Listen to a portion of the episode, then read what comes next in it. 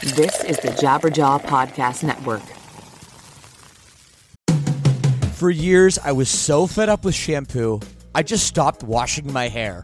I quit completely. I was so sick of poofy, frizzy, limp hair, distorting my natural oils. Until a few months ago, I found Modern Mammals and it changed everything. And by the way, right now you can visit modernmammals.com and use code LSS for 10% off. So check that out. So, look, I heard about this through the podcast, and before I agreed to advertise, they sent it to me, and I was reluctant. But let me tell you, I should not have been. This stuff is absolutely magical. My hair felt better, smelled way better, and most importantly, looked better. And I know it will do the same for you as well. Doesn't have those hair ruining chemicals like other products, and it doesn't leave any leftover residues. It works. Don't believe me? Go read their awesome reviews online as well. Go to modernmammals.com and use code LSS for 10% off. Again, that's modernmammals.com for 10% off with promo code LSS. Don't forget to use our promo code LSS so they know we sent you.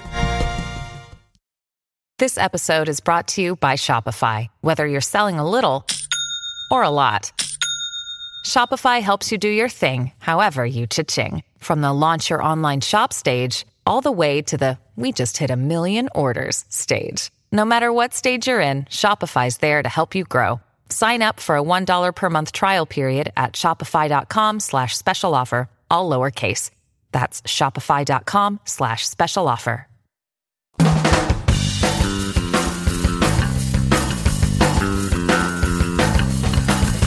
Sick with this, I'm sick with this. Situation that bought large judgment. My own sweet down, didn't teach what I bought. I didn't recognize simple things anymore. I don't wanna be defeated, I don't wanna be defeated, I don't wanna be defeated, I don't wanna be defeated. Hello, everybody. What's up? Welcome back to another episode of the show, of the podcast, Lead Singer Syndrome. I am your host, as always, Shane Told, as I take you into the lives of other lead singers with backstage conversations.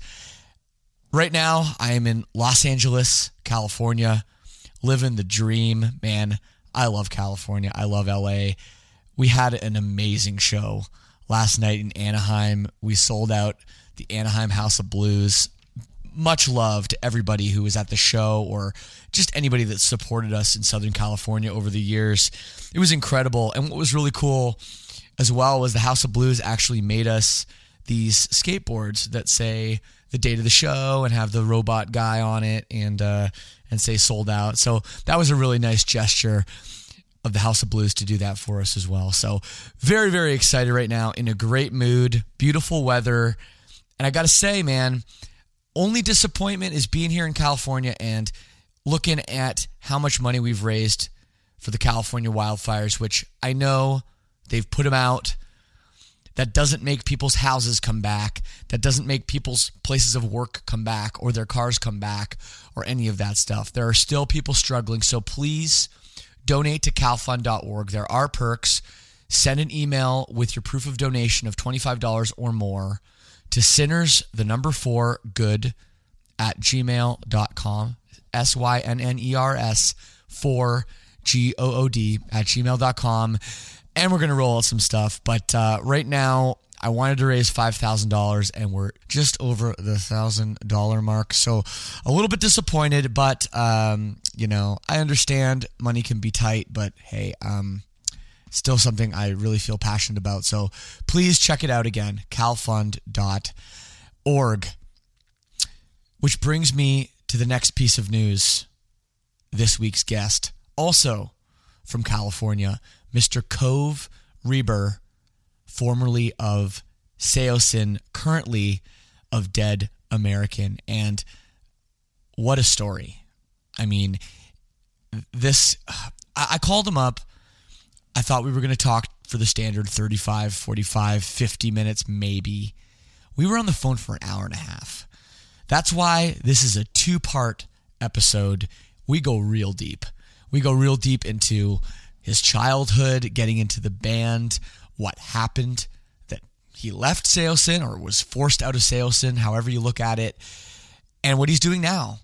Very, very interesting stuff. A great guy. And I want to thank Cove so much for taking so much time to speak with me f- so you guys could hear this. So I'm going to roll this out now. Part two will be up shortly. Um, I'm not sure if it's going to be up next Tuesday or if I'm going to put it up over next weekend. Keep an ear to the ground. Check it out because part one is action packed and part two is even more action packed. Before we get into that, as always, I want to remind you you can always get in touch with me. I check my email religiously. It is leadsingersyndrome at gmail.com. I try to get back to everyone. And also, um, of course, we're on social media. So hit us up on Instagram or Twitter uh, or Facebook, actually. Facebook always has some nice things going on as well. I want to remind you guys we do have the Lead Singer Syndrome All Access Club, which is the best way to support this show, to support this program. Keep it free and keep it coming at you week after week. We got bonus episodes. I've done bonus episodes with members of Miss May I, August Burns Red, Beartooth, as well as so many industry insiders, people from Hopeless Records, music managers, photographers. I've got a pretty cool episode with Jared Alonji coming out pretty soon. If you want this, if one episode a week is not enough for you, check it out. Head over to leadsingersyndrome.com slash all access. For as little as $6 a month, you get access to all the stuff I mentioned and a whole lot more, including question and answer sessions with me. I play some tunes, I do some cover songs once in a while, and a great community of other fans of the show, like minded people. We're doing meetups all over the country, everywhere. Saw a bunch of people yesterday in LA, saw a bunch of people in Florida, saw a bunch of people in New York, New Jersey. It just keeps coming. So, yes, check it out again for as little as $6 a month. LeadsingerSyndrome.com slash all access. All right, well, I'm going to keep it short this week. We got a lot of stuff to cover. Here it is my conversation with Cove, formerly of Saosin. You can't tell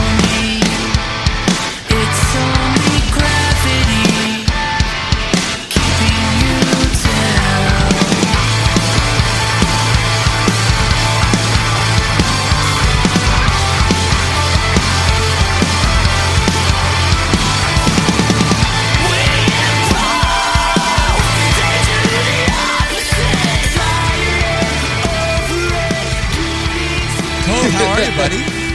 I'm good, man. How are you? Dude, I'm fantastic. Fantastic. That's, uh, uh, yeah, I'm, I'm just on tour, uh, doing doing the thing. And, hell yeah. Where uh, are you at right now? Uh, uh, Philadelphia.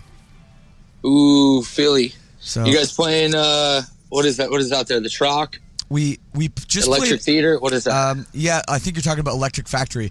We, we played Electric at Factory. um, we played at the Fillmore last night, which is a new venue, Ooh, like uh, couple couple years old. It's it's really nice. It's like a 2,500 cap. Um, it's just beautiful. It's one of the best venues I think in the country. that's fucking awesome. So yeah, it's great, man. It's great, man. So hey, um, That is sick. thank you so much for doing this. Uh, I've wanted to have you on the show for a while, and you wouldn't believe, dude, how many people have requested you as a guest. Tons and tons and tons. You have a lot of really big fans that listen to this podcast. That's awesome. That's awesome. I, I didn't know I still had fans. Oh, you, you definitely still have still have fans. I'm glad we're laughing about it. Um, you know, in fact, one of um, the members of the All Access Club named their daughter Kovalin after you. oh, that's awesome. That's awesome. Kovalin, Yeah. I feel, I feel like I might have gotten an Instagram name or an Instagram message about that. Yeah. I don't know. I don't know. There's been a there's been a few a few random uh, posts that I've that I've seen come across my my feed where I'm like, oh, and named their kid Cove. That's dope. Or Kovalin or something, some some rendition, I guess, of of my name. Absolutely. And it's hard. It's cool. it's hard to stay out of trouble with a name like Cove, bro.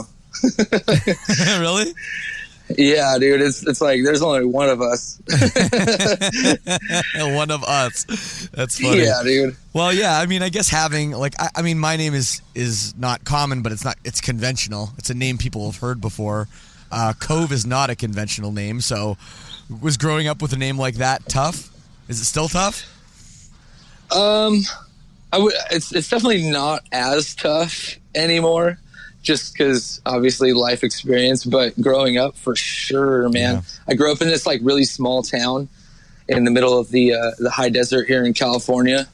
Um, it's like a there's like a navy base out in the middle of nowhere that they basically just like test missiles and and like airplanes and, and shit all day, and. uh and in that small town, I, of course, I'm the only kid named Co. So, you know, my dad was like selling computers to the military. He was like a part of our, our church, like heavily connected into our church, and was also on the school board. So, anytime like, you know, I got in trouble, it was like, you know, there's only one of me in the town, and in all likelihood, if it gets back to me, all my friends are going down too. So, you know, it was uh, it was definitely harder as a kid to stay out of trouble than- than Absolutely. it is now.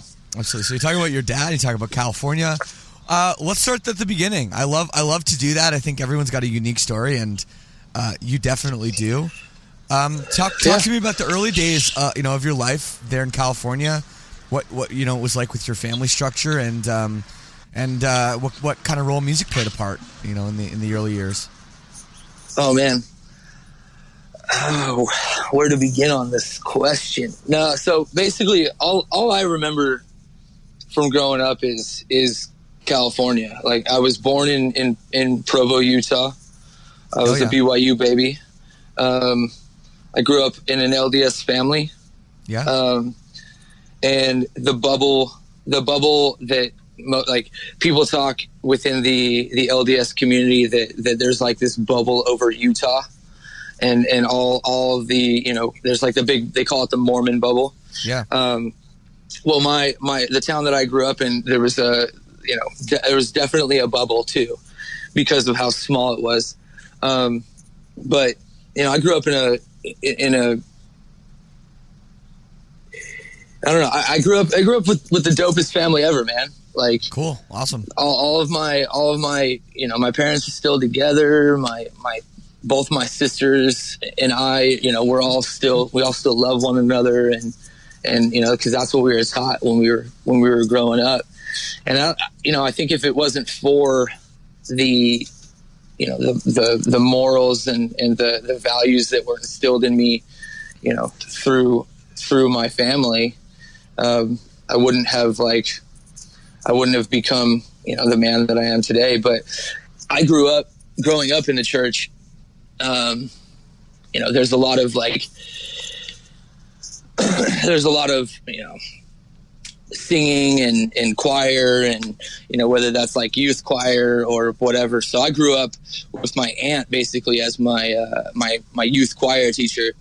So it was, it was kind of dope. I was like one of the younger kids that was, that was in choir. Like I hated, I hated the fact that my my sister was super down to do plays Right. and stuff in in, in the in the community because I just never had the guts to like get up on a stage in front of so many people, you know, and have like my own line to sing or my own song to sing in a play or something like that. But my sister, she always had the guts to like get up and do that, you know. And uh, so me me singing in choir in, in in our church choir in our youth church choir, that was like that was like my way of of you know feeling comfortable. I'm like, well, I can't suck because there's all these other kids around me that are singing too, Right. and we right, definitely right. don't suck. So Funny. So you, it sounds like you were a little bit of an introverted kid then. You know, you weren't a super outgoing attention seeker.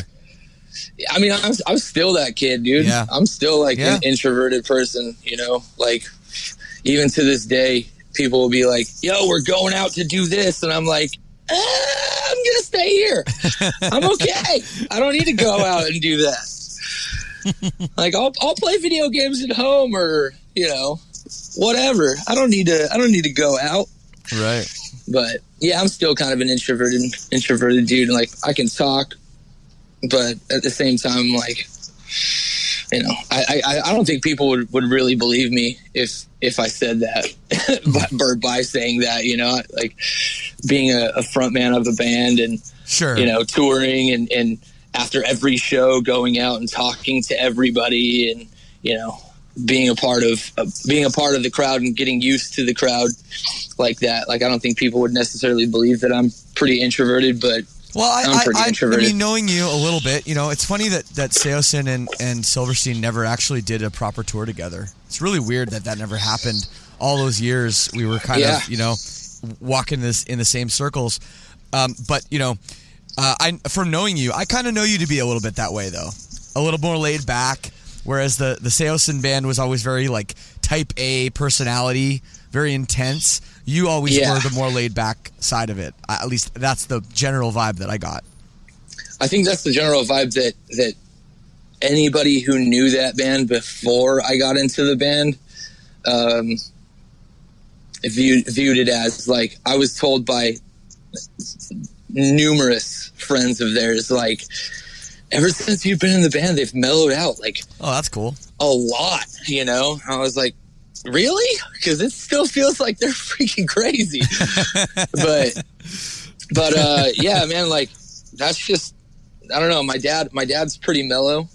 You Yeah. know him and i have have the same type of of personality. You know he's got he's definitely got different traits than i do.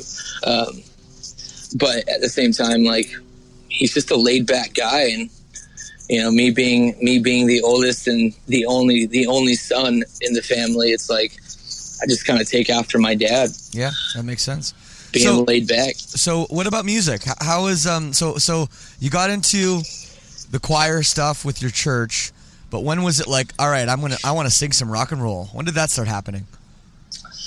Um, so before I before I moved, I moved to San Diego, well, North County, San Diego, in 1999, and I think in yeah, so the the Christmas before we moved, my my parents got me one of those uh, Paul McCartney violin looking basses. Oh yeah, yeah. The yeah, Hofner. bro. The yeah, days. dude. They got me one of those, and uh, and you know, I kind of like messed around with it before I moved to San Diego. And then when we moved, I was I was 14, and I was going. I was like two months into my my eighth grade year. That's a tough, So- tough age to move. Oh, dude, it sucked. It was Yeah. the worst. I got like crazy depressed. Wouldn't come out of my room. All like basically down. Like I was in. I was in uh, like traditional school. So or traditional like uh, not year round school. We just did like you know September to June. Yeah, Yeah, to like end of June, and then we had the whole summer off. Yep. But when I moved down to San Diego, they were in year round, so they were on block schedules. So you were like two months on, one month off, and Oh, if you were weird. in eighth, yeah, bro, it was super weird. So if you when th- there was three track systems that they had, and they were all different colors, and the track that I I was supposed to jump into was full, and the other two tracks, basically like the the kids that I knew from church, nobody was on one of the tracks. So or one of the one of the other like, you know, year round periods. So they moved me onto a a track that was basically like four months ahead of where I was at. So I only had like five or six months of eighth grade, which was tight, but it put me behind. yeah. So basically, it put me behind in my schooling. So basically, going into into high school, like I I was like a seventh grader going into high school. You know, I, I feel like I skipped eighth grade, Yeah. um, which was which was tight at the time because you know I had all this time off. But at Oh, the yeah. same time, I was like so far behind in my schooling that that music kind of kind of became my my life at that point. And I What you just mean picked exactly? up that You just, you well, just, I- you know, so so when I left, um, um, let me back this up. So when I left Ridgecrest, that's the town that I grew up in. Um, Blink 182 had put out this, had put out Enema of the State Yeah. around that time, and every kid in my town was like the biggest Blink 182 fan because Mark Hoppus had apparently like gone to that high school that Ah, I right. I I had gone to or I was supposed to go to. So when I moved to San Diego, I was like, oh, I'm kind of following in this Mark Hoppus like like you know uh, his footsteps or Sure, whatever. sure. So I picked up I picked up the bass when I even more when I moved to San Diego Ah, right. and a couple a couple of my friends that I, I had made that were a little bit older than me um, they had they had been in bands and their older brothers had been in bands. And my friend Jordan he took me under his wing and was like was like you know you need to do music. You need to do music. So I would always go with him to his band practices. And uh, I ended up meeting I ended up meeting his like the singer slash bass player of his band. He had a little brother. His name's Joey, and I ended up meeting Joey. My, I think it was like going into my sophomore year of high school. Joey was going into his freshman year, and we started we started a, a little band called Mormon in the Middle, a little high school band, and uh, it, it was super fun, man. Like pop punk to the max, bro. I, yeah. Yellow card minus the the violin. That's basically what we were going on. for. um, but yeah, I just got like super involved in in music, and music kind of just took over my life since you know I was like failing all of my classes. I didn't Right. care. My Right, right, my right. school was I a, see what you mean now. my school was a joke, and yeah, I just I just kind of like dove head over heels into uh, into making music, listening to music, you know, seeking out local local San Diego bands who were or Southern California bands who were doing stuff or about getting ready to pop off. Like like I remember uh, one of the bands that that we all got into was was Rufio Yeah. and I remember I remember finding Rufio because we were we were like searching uh, what was that lime was it LimeWire Yeah, something like yeah, we, yeah. we were like downloading illegal music and they had like they had like tricked they had like posted one of their songs with the yellow like as though it was Yellowcard Yeah. we were like, "Who is this band? It's not Yellowcard." And then come to find out, it was Rufio. But uh, but yeah, man, I just got like really heavy into into music down once I moved down into San Diego, and you know the rest is kind of history as far as that's concerned. Absolutely. A little side note about Rufio. Um, Rufio, I remember as being, they were the MP3.com band. Do Yes. you remember MP3.com? Hell yeah, dude! and it was, it was, I found so many good bands off of there was, a, MP3.com. there was a lot of really good bands. Um, and it was weird because, you know, back then there was like Napster and stuff and LimeWire and, you know, all, all those different different websites with but they were always really sketchy and it wasn't like today where you find like a torrent file or something and like you can get a record in like five minutes or less yeah, it was like, okay, I want this record. I'm gonna have to leave my computer on all day, come home from school, Yes. and then hopefully it's done downloading. It didn't mess up, and hopefully it's actually what I thought it was. So a lot of people, including myself, got fed up with with Napster and all that that you know illegal downloading because it was so sketchy. And I was like, well, I'm just going to go to mp3.com. No, they don't have like a bunch of bands that I've heard of, but I'm going to discover all these new bands. And and Yep. for some reason, Rufio was like always at the top of the charts on there.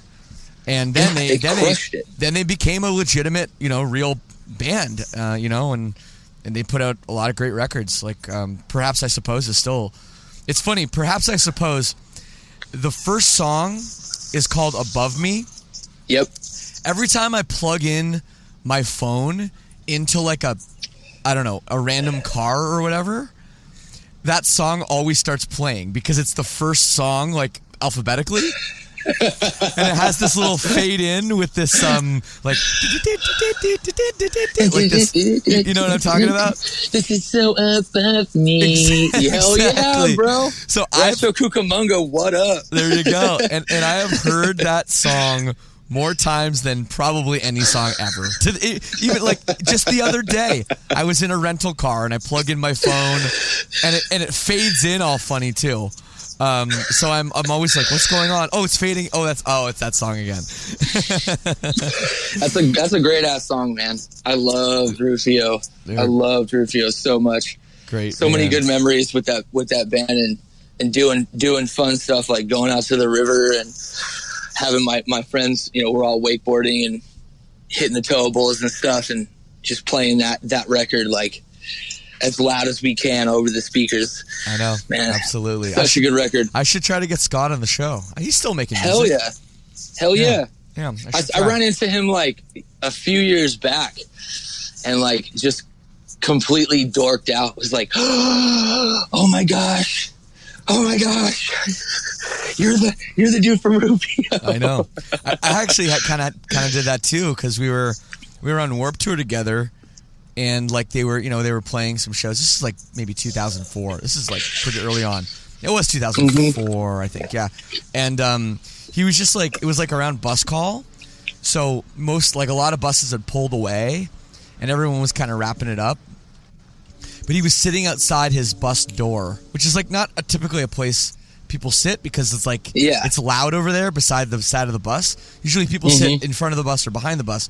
So he was sitting by the side and he looked like really really bummed out. And I just was like, "Oh, this is I was had been drinking and I was like, "Oh, this is my opportunity to just say hi to this guy." And I was like I was like, "Oh, hey man, um you're you're Scott, right?" And and he says, "Yeah." I said, "Oh, I uh I really like your I really like your uh, band." He goes, "My band won't drink with me because they're all Christians." That's what he said. That's what he said to me. Oh gosh. And I was like, "Okay, I don't think you want to talk right now." And uh yeah.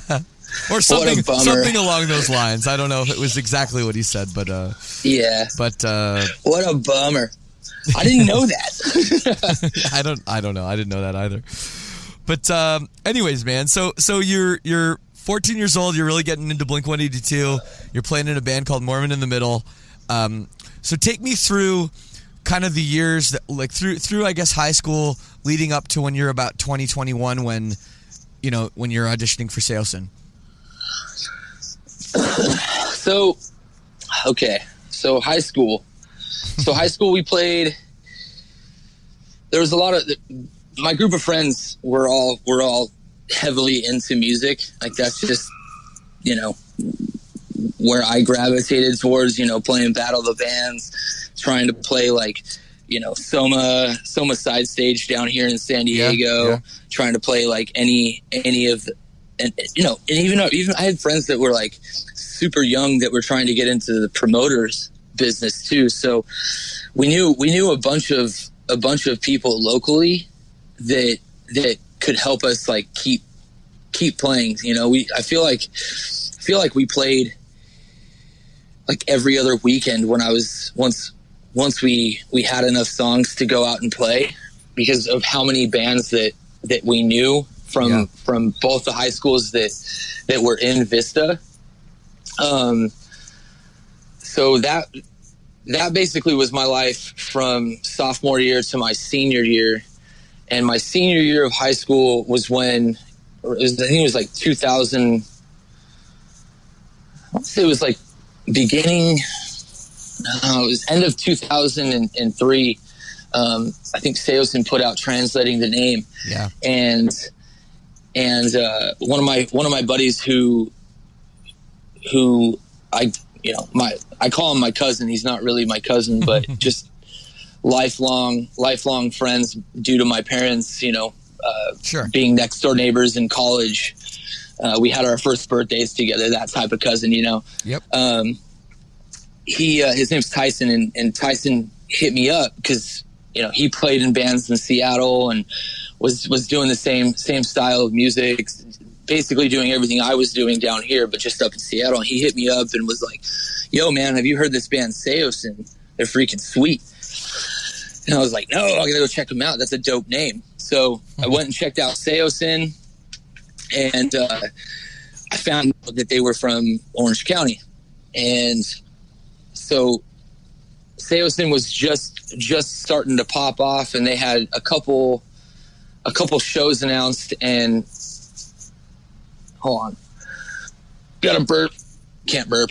Anyways, so Saosin was playing some uh, some shows down locally, and one of the shows they were playing was was at this church that that one of my uh, I think one of my friends was promoting the show, and I was like, okay, I got to go to this show. Um, turns out my parents had you know some fan like some other like they had like their date night or whatever, so I had to watch my sisters and Okay. um, and one of my so yeah they didn't get home till late night i ended up missing the show and i was like so frustrated but one of my homies filmed the show and and i saw i saw them you know i obviously watched the video like a hundred times and was like Wow. this is the craziest band and the craziest show.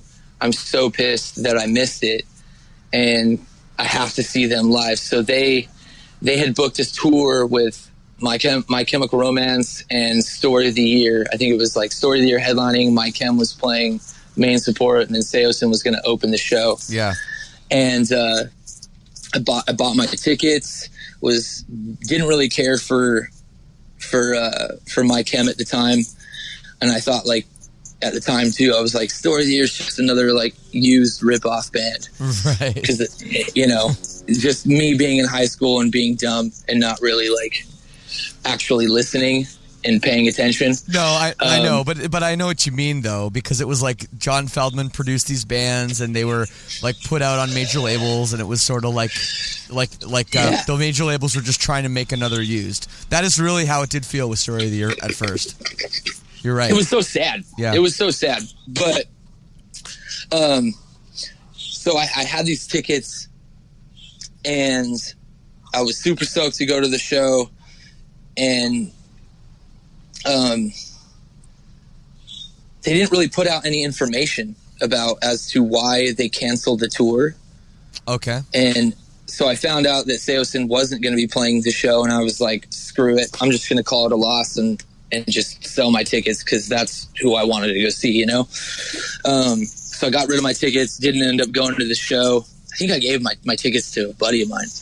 Um, didn't end up going to the show. So I'm sitting in my class, and I, you know, I had become a huge Saosin fan, and I think two, I think this is like beginning of 2004. I'm sitting in my English class my senior year, and I had the same teacher my my junior and senior year for English, and her first year teaching high schoolers was my junior year, and she basically had come from strict and only teaching strictly teaching kindergartners.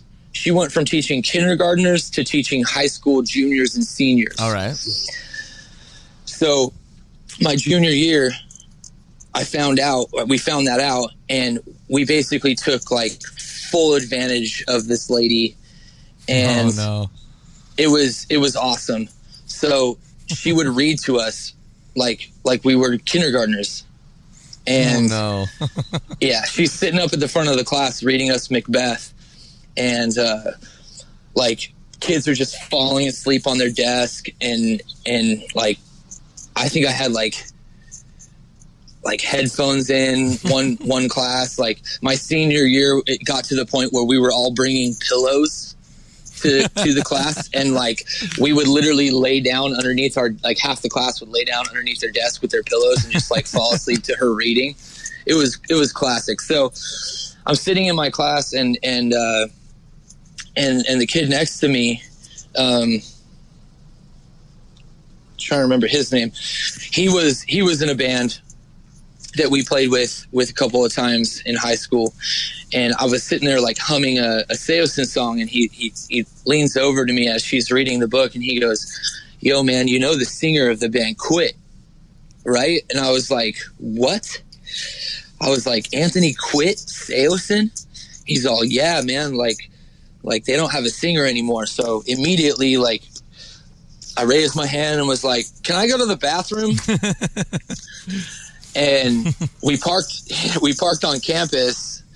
I had like this minivan that had no back seats that I would just, if I wanted to ditch, I would just go back and, and lay in the back, and I had pillows and blankets, and I would just Not bad. passed out. Yeah, and everybody, every every senior in, in the school knew that my my van was always unlocked, was always super comfortable, and uh, so I go out to my van, and there's like kids hanging out inside of my van, and I'm like, bros, I gotta I I gotta go home. I gotta go email this band real quick. So I ditched my class, hauled ass off the school, like out of the school. Like security guards are chasing me, trying to stop me from like exiting the school during school hours.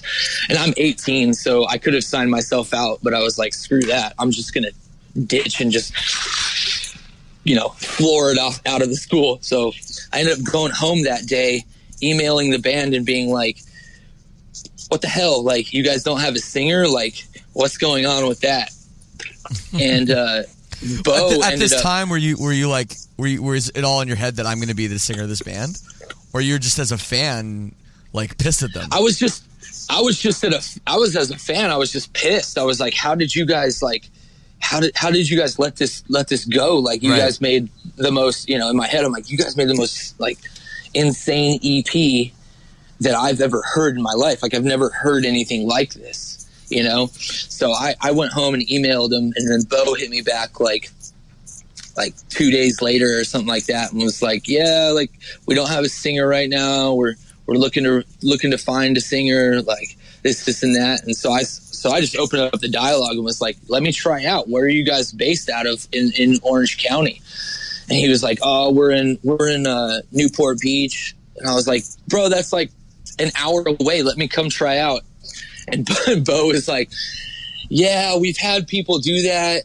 in person and it just hasn't gone over really well so we're we're looking for submissions like if you if you want to like try out just send us uh send us a song like send us you singing one of our songs or something like that right. so immediately i was like i'm gonna get on that i set up like a little mic in a jar connected to my dad's pc that was like that had like like what was what was that like fruity loops or whatever it Oh was yeah, called. yeah. I still use Fruity Loops. I love that, that program. Yeah, dude. I remember like, I set up this jar with like this like Radio Shack ten dollar microphone and was like, I'm going for it. And I had bronchitis or like strep throat or some something something really crazy. And I was super sick, but I was like, I gotta get this in right now. And I sat there for like an hour just playing three different songs and I was not a guitar player, I was a bass player. And I just tried tried learning the songs the best I could. I think I did Mookie's Last Christmas, Seven Years, and Third Measurement in C. And by the time I got to Third Measurement in C, my voice was just gone. So like half a third measurement in C, I just deleted and was like, "I'm sorry, dudes, I have strep throat. Like, this is this is the best it's gonna get. Like, here, take it." So I uh, I sent in my I sent it. I like mailed a CD, like burned a CD and mailed it to Bo, and all I wrote on it was my first name and my phone number. Yeah. And uh, I think this was like two and a half months or two months before I ended up getting out of high school. They hit me back. They called. They called the number, and my my mom picked up the phone and she's like, "Hey, Cove." Uh, there's a guy named Chris on the phone uh, from a band called Saosin. Like, I don't, I don't really know what's going on, but um, he wants to talk to you. And I literally remember I ran outside my front door and ran around my house twice, just yelling like, "I can't believe he called me!" yes. And my mom's like, "Come inside and talk to this guy." and uh, I get on the phone, and and Chris is like, "Hey, man, was that you on the on the CD?" And I was like, "Yeah, man. Why? Like, wh- why? Why wouldn't it be?" And he was like, "Cause it, we thought we thought it was Anthony playing a joke on us. Wow. Like, is your is your is your name really Cove?" And I was like, yeah, my name's Billy Cove. I can't believe I'm talking to you. he was like, he's like, your your demo's pretty good. Like, would you want to come up and try out on Friday?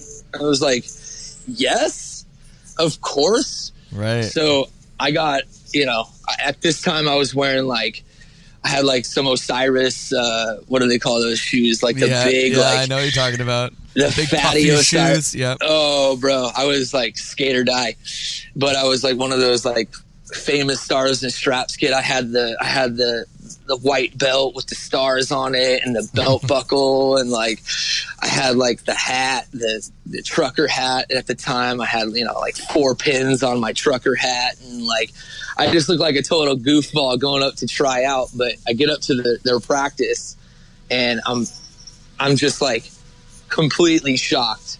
Could not believe I'm I'm standing in the presence of a band that I've never seen before, Right. but was for sure my favorite band of all time. You know, at, at that at that moment. Crazy. And, and and a band that only has an EP and it's their favorite band of all time. It's crazy, right? Mm-hmm. To, to think about that. One hundred percent. It was it was absolutely nutty. You know, like Yellowcard up until Saosin came out was was my jam. You know, like Yeah. like I, I have so many photos of me with with those dudes in Yellowcard. But when Saosin came out, I was like, this is the new sound. This is where music to me is is headed. You know, Right. this is where and it- and I you- feel like and it was. we're going. And it absolutely Oh, was. hell I yeah. mean, it's Kaley Cuoco for Priceline. Ready to go to your happy place for a happy price? Well, why didn't you say so? Just download the Priceline app right now and save up to 60% on hotels. So, whether it's Cousin Kevin's Kazoo concert in Kansas City, go Kevin, or Becky's Bachelorette Bash in Bermuda, you never have to miss a trip ever again. So, download the Priceline app today. Your savings are waiting. Go to your happy place for a happy price. Go to your happy price, Priceline. Okay, so you so I mean you get in the band, it goes all great. You have some serious big shoes to fill, and Saosin at this point probably has more hype than any band ever. I mean, it wasn't just you in San Diego freaking out about the band in high school. There were people all over the country, all over the world, freaking out about this band. Did did that pre- did you understand that kind of pressure that was being put on you at that time? I don't know if I really understood the pressure. Um, I knew there were big shoes to fill, but and I knew that they had they had you know a fan base across across at least America because my cousin in in Seattle hit me up about them. So I knew they were like I knew they were well known, but I didn't know to what extent the band, you know, because in, in Southern California, like at that time, there were bands that were that were popping off, like like Rufio had popped off, Thrice, Right, right, right, sure. Thrice was popping off. Um, you know, Thrice had put out "Artist in the Ambulance" and and had signed to Island. Yep, exactly. Um, and and I knew there were like I knew there was something going on in the scene that surrounded Saosin, but I didn't quite understand the shoes that I was filling until I saw the reaction of you know I think we did like seven dates on Warped Tour where I sang one song and Phil from Story of the Year, oddly enough, was uh, was singing the rest of the songs, and I didn't quite understand it until I saw the reaction from the crowd to you know Phil singing the songs. Like those songs meant the same amount to me as they did to all of these kids at the Smart Punk stage on Warped Tour, and So wait, wait, Um, wait, wait. Why was Phil singing the songs? And that's weird. so isn't that weird? it, it, it was it was but it, it wasn't it, to me because i had never been a, a, a front man you know i i had always held a, a bass you know Right, or right.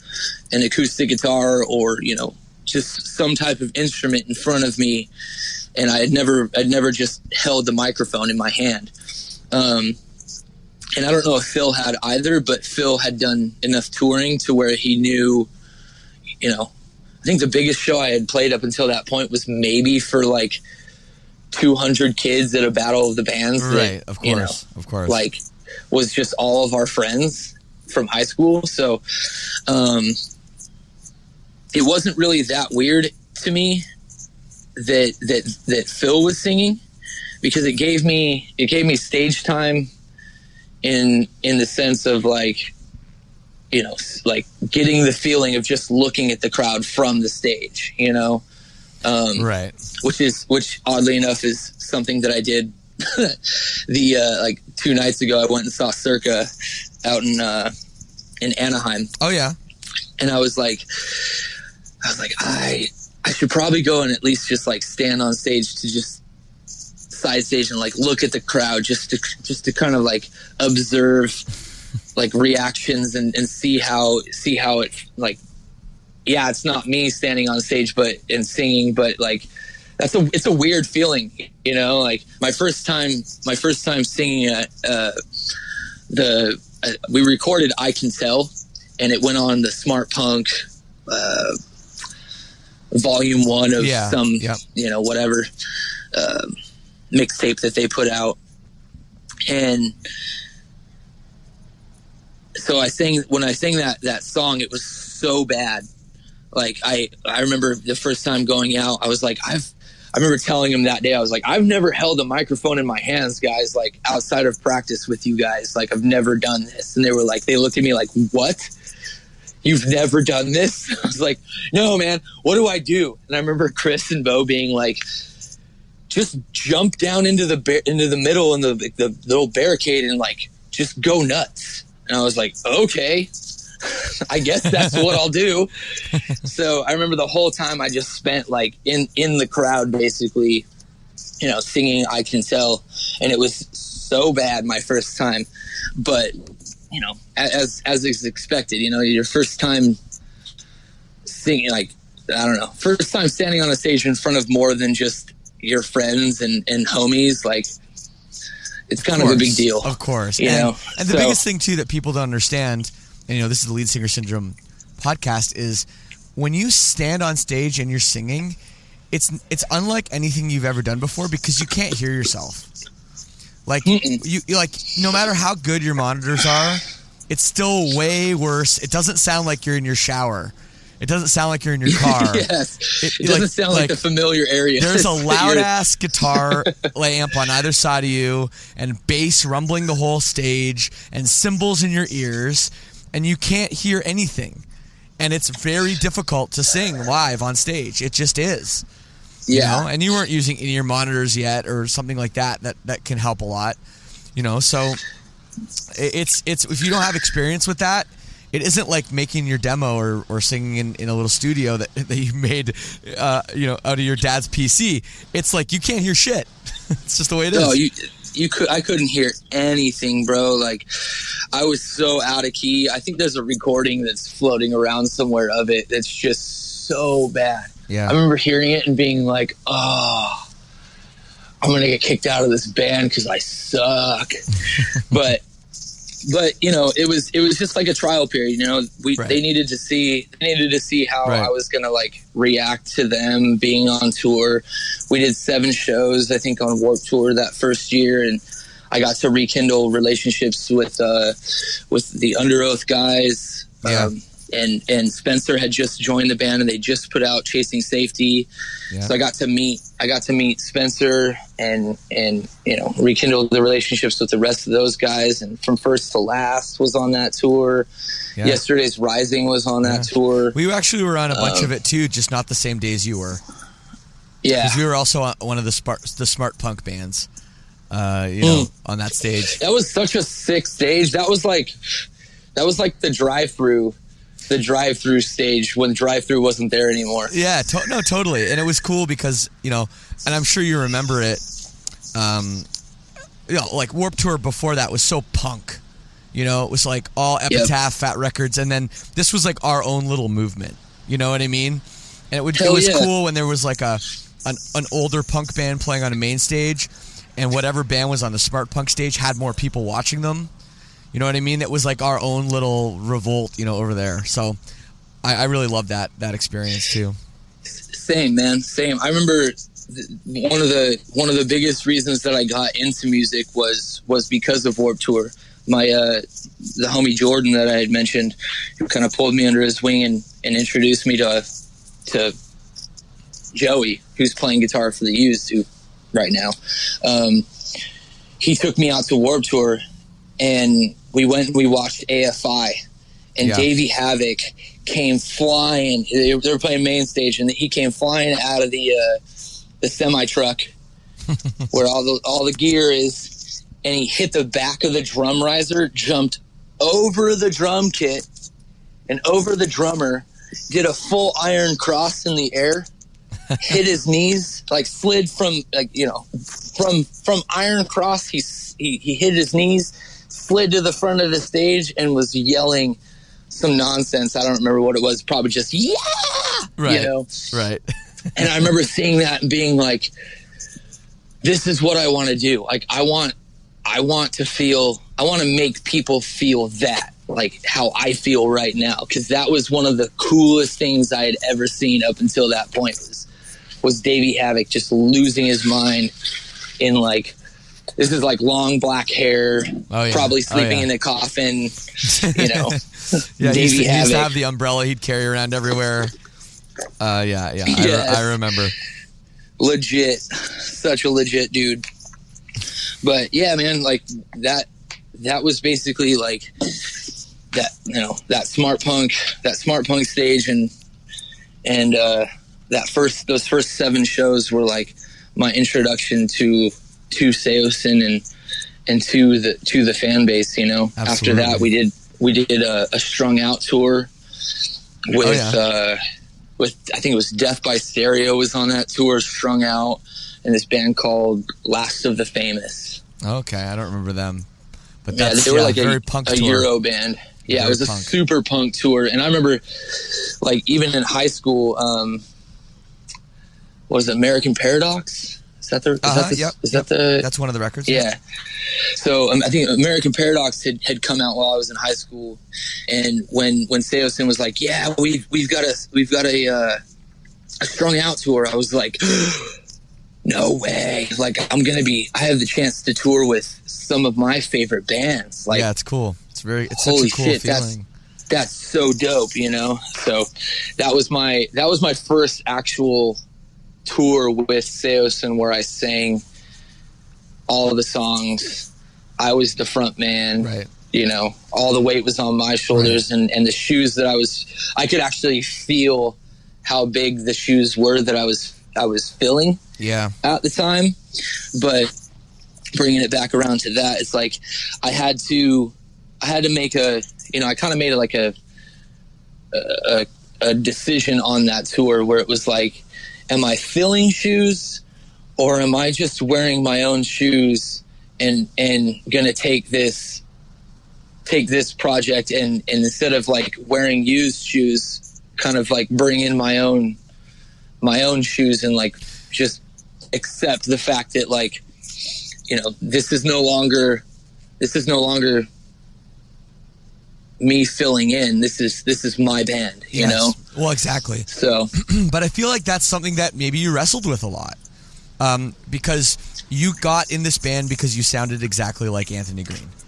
You know what I mean? That was why they they picked you, and you know, and of course, those people had only heard that EP with him singing. So you go into the the live show, you're trying to emulate a certain um, you know sound, and then you go in to make the first album, and it's like that's that's part of the challenge. I, I imagine. it was it was definitely a challenge um i think because of you know we signed to capitol records i think i was i think i was like i don't even think i was 21, 21 yet when i had no i wasn't 21 yet i think i was i had just turned 20 when we signed our deal with the capitol and you know i remember i remember working on demos for for the full length record and being like you know I don't I don't need I don't necessarily need to to emulate Anthony anymore. I just Right. need to like show showcase like who I am and and my and my personality and and and write about the things that that are meaningful to me, you know. Totally. Um, because at that time, you know, there was a lot of there was a lot of like negative. I don't want to say negativity that that I I found I found in the music that I was listening to, but it wasn't like there wasn't a lot of hope, yeah. and and that was something that to me I was like, I feel like there's I feel like with with heavy music, you know, the majority of of the content just because of the sonic vibes, I guess we'll call it, like, or I'll call it. Um, uh, it just it it brings out a lot of neg- like negative energy. So, um, so for me going into that, I'm like, I'm a I'm a happy person. Like I'm a I don't I don't really have like a lot of negative things to Right, to right. to talk about. You know, my life my life up until this point has been great. You know, I grew up in a family that that both mom and dad were still together, and Yeah. my my sisters were were both badasses in their own right, and you know, like you know, love one another. Like that was that was my mentality. And so when I got into into the writing process, I wanted to for the first record, I wanted to like really showcase like that there's there's hope, you know, out there for Absolutely. for everybody, you know, and that's hence, you know, you're not alone and voices and all those songs off of Yeah. off of that first No, record had a- had a lot of hope in it. and it's a beautiful record and it was a beautiful you know um, time i mean absolutely but you know and going back to what i said earlier about my interpretation of Saosin being the guys in the band being very very type a serious intense personalities and you being more of a laid back um, kind of guy uh, there must have been personality clashes and not only that but just the age difference you know i mean nowadays what you're like 33 uh, Bo's Yep. maybe like 37, 38. They're, they're around that age. Um, so that isn't as big a deal. But when you're talking about the difference between somebody that's an 18 year old out of high school and somebody that's like 22, 20 yeah, 23, you know, 24. 20 yeah, exactly. Yeah. Um, you know, and, and you're like in sort of like you're now in like steering the ship of their future. I mean, there must have been so much micromanaging going on, being like, no, do this, don't do this, you know, um, or, I mean, were they really hard on you? Yeah. yeah. Delayed I think, response, I think that's yeah. the shortest that's the shortest answer you're going to hear from me right out, out of this whole interview is Yeah. yeah. Yeah. I mean it, it, it, so I you know, I, I'm the I'm the oldest in my family. You know. Right. So for me like when I when I joined it was like I just I, I gained four older brothers who had all this like well like like so like just depth of knowledge and in music and like like they introduced me to like so many bands that that you know m- my group of friends necessarily like we didn't we didn't listen to but you know they, they just they had all this this this knowledge you know Yeah, and totally. For me to kind of like accept that like they were since they were older they were going to steer the ship you know? Like they they had their their you know uh they had more how do i put this? Like they had more knowledge as to what it is that that we were you know going to accomplish than even i did. Yeah. At the time. So, you know, there was a lot there was a lot of things that that happened during the making of the first record that, you know, I'll I'll just kind of leave out, but you know, there was a lot of arguments. There was a lot of a lot of fighting, a lot of, you know, I don't like this, I don't like that. You know, people people arguing you know about about like just the nitty gritty Right. of, Nit- of nitpicking- every nitpicking little everything. nit- yeah, they're nitpicking everything, bro. Yeah. So so it, it got it got to the point where it was, you know, I, I kind of felt felt a little bit of I don't know, I want to say failure, but that's just the only word that comes to mind right now. Where it was like, man, can I can I even do this? You know, and once once Howard Benson came into the picture with the record, um, that guy really really did the best job refereeing Right. the nitpicking because you know he had done so many amazing records that that I loved. You know, POD Satellite, like what a what a sick record. Speaking of another San Diego band, There you go. um, and uh, even um, Blindside Silence. Like I remember seeing that pitiful video and being like, "This is this is the next band to, to do something special," even though you know they didn't really pop they off like really they should have. Yeah, yeah, you're right. Um, You're right. But those two bands, like you know, every single time I saw Howard, I was like, "Dude, you you you worked with two of my favorite bands that like." wrote two of my favorite records um, and he was able to to kind of you know uh, play referee and step in when when the let's just call them verbal beatings were Wow, uh, yeah. were were happening you know um, Yeah. Well, it's, so- I don't know. It just seemed like it, It was wasn't, rough, but- it wasn't a lot of fun for you. You know, like what you had to go through, and you know, it was like it was just like everything's your fault if something doesn't go well.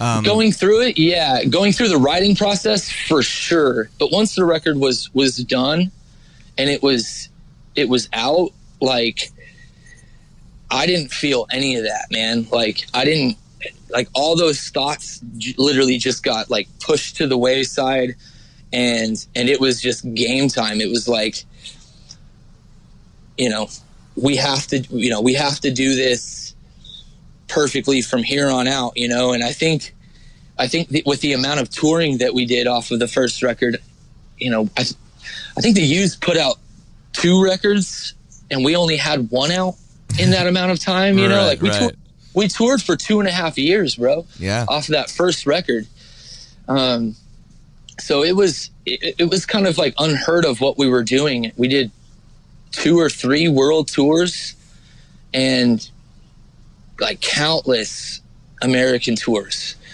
Um, so it, the the sh- the shoe there were no like that's when that to me is when like there were no more shoes for me to fill. yeah. This was my band. These were my shoes. You know, yeah. anybody Absolutely.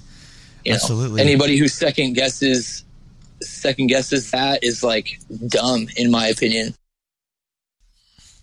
So there it is, the first half of my conversation with Cove. So, yes, keep your ear to the ground for when part two is going to drop. I know I left you hanging here, but hey, you know what? Make sure you're subscribed so you don't miss it. That's how I get you. If you're out of podcasts to listen to, definitely check out the All Access Club. Again, the link, leadsingersyndrome.com slash all access. And once again, I want to thank everybody in California for the love and support of Silverstein for now 15 years. It is truly amazing. We've sold out all of our California shows, which is awesome. Although we are coming back to San Diego in January, so check that out. Tickets are on sale for our show at House of Blues. I'll leave you with a tune. Here is a Saosin classic, Voices on Lead Singer Syndrome. Peace and love. I will see you next time.